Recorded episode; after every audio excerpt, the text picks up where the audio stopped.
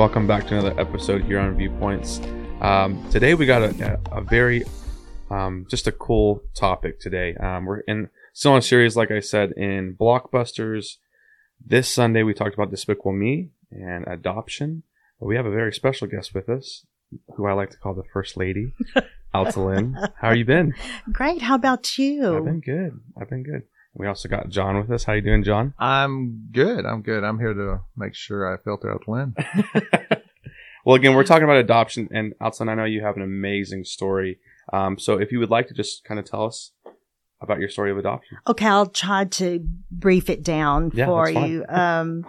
But yeah, I have, I mean, it's really a miracle when I think back about all that God orchestrated for me to be able to be where I am today. Mm-hmm. I was born in Seoul, Korea, in 1955, approximately. They're not exactly sure of my birthday. Sometimes John thinks I'm much older.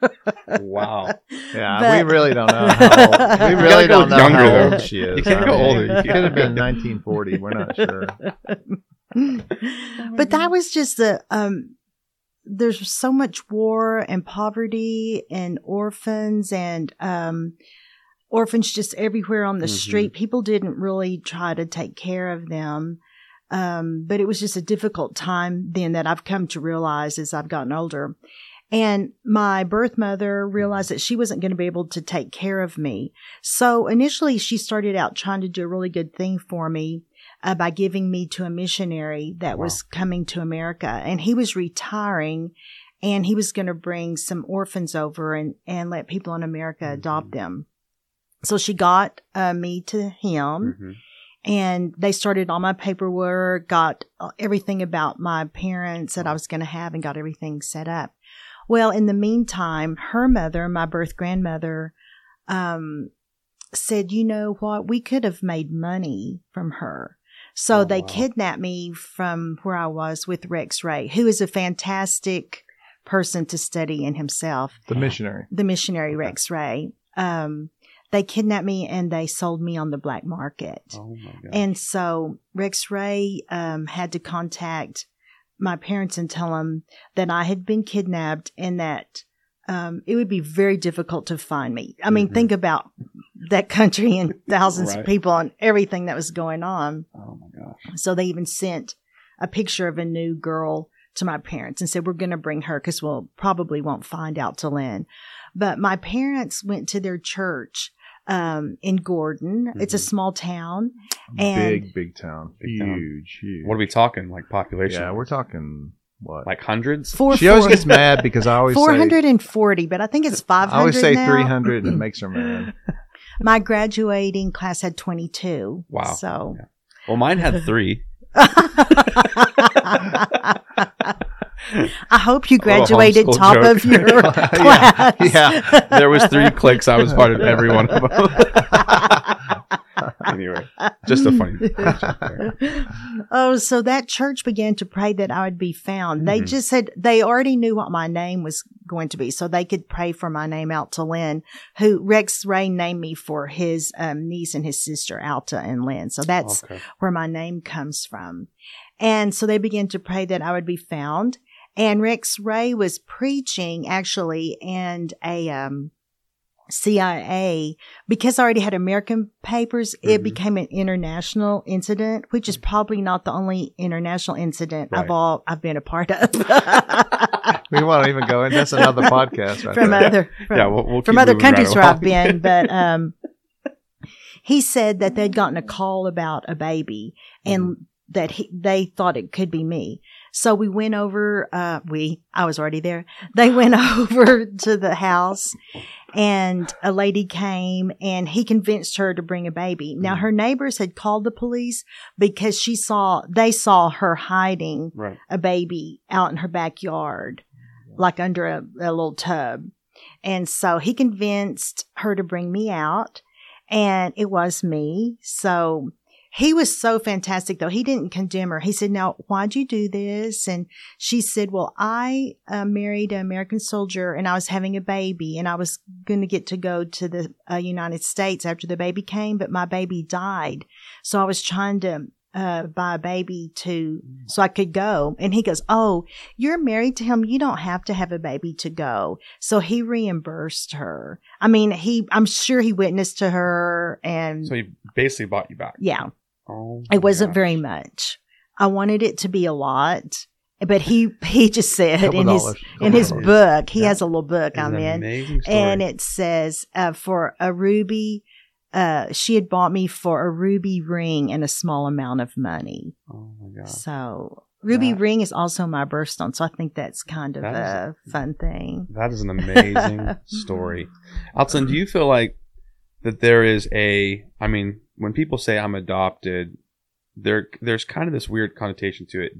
How do you feel about being adopted? Oh, I think it's the most fantastic thing ever. I wouldn't have had a life there. If you were half American, in those times you couldn't go to school or anything. And, you know, I'm all about school. I went to school and kept getting degrees until John made me quit. And so, we don't need it, like after my third master's, John said, you've got to quit going to school. Because I love school. I mean, that's just one thing, wow. But my family was great. And then the whole community I grew up in, well, they all felt they had a part of my life, and they did. So I was, queen of the town. I love Gordon and all the people there. So it was really a great life. And I just feel so fortunate. I always, when I hear somebody's been adopted, I think, oh, how lucky they are. What a great blessing. I know that some people can have bad experiences, and not all of the 13 of us had a great experience, but the majority didn't. And I just think, wow, how fantastic to get to have a new family and a new life. That's awesome.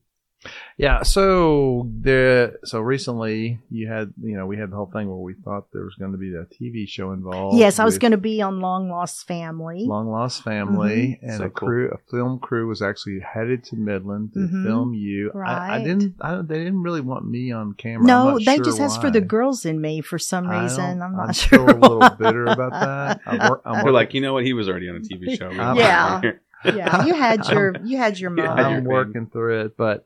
That didn't quite come about, but then over time, basically the girls researched it a lot. They did. Within 24 hours, they found my birth father and his family. So you've kind of discovered this recently. So how's that been? What happened with that? It's been so great. We found out that I have several siblings. Two that we know of have passed away. I have three that I know their names, and one that still says person X on our research. But so far, I think we found there's like 7 siblings and 5 different birth mothers. So, and my birth father passed away around 20 years ago, but I think he was very popular. So, but it sounds like it. But my two and one of my brothers, the girls found and introduced to my other brother and sister. They didn't know either. They all live around Seattle, and we're planning to go up and meet them. And so we just text randomly all the time now. It's really fun. Like they'll say, we had a lot of rain. What y'all doing today? And really things cool. like that. Yeah. So it was really something I never dreamed would come about until heaven. I thought I'm not going to know ever who my birth father was. I had a lot of hope for Long Lost Family. And then when that didn't pan out, it was a disappointment. Yeah. But anyway, this is probably going to work out to be better. So cool. We're looking forward to it. Is that kind of like Ancestry, that kind of stuff? Yeah. Okay.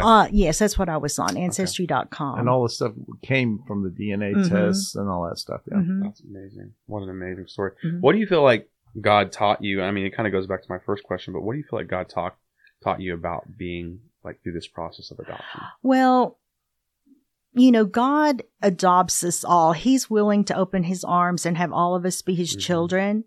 And I feel blessed because I've gotten to have a great earthly family, and then I look forward to heaven, and I think he can give all of us a new start.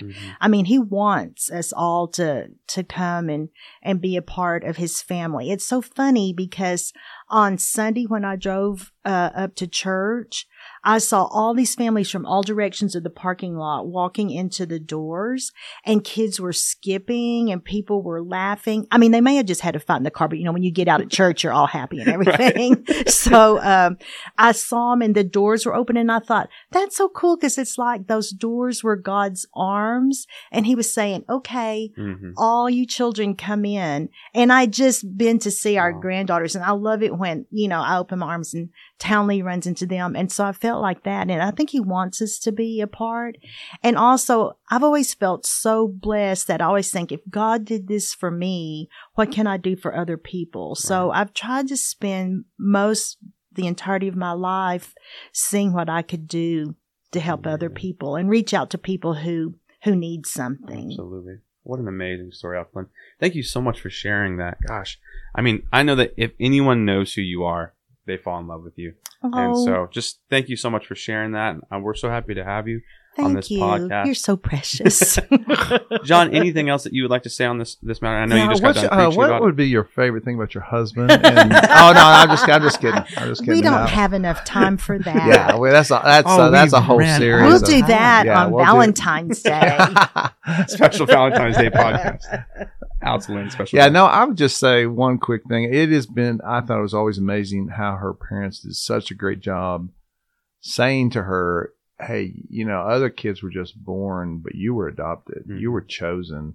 And it really does. I mean, that's kind of what God does. It's, you know, it's not, it's like God goes, look, I love you, you know, and it was, so she didn't really have a lot of issues with that part of it, which some people do. And I get that, but she was very fortunate. Her parents, I think, handled that way with her, because it really, I think, helped her see that in a whole good light.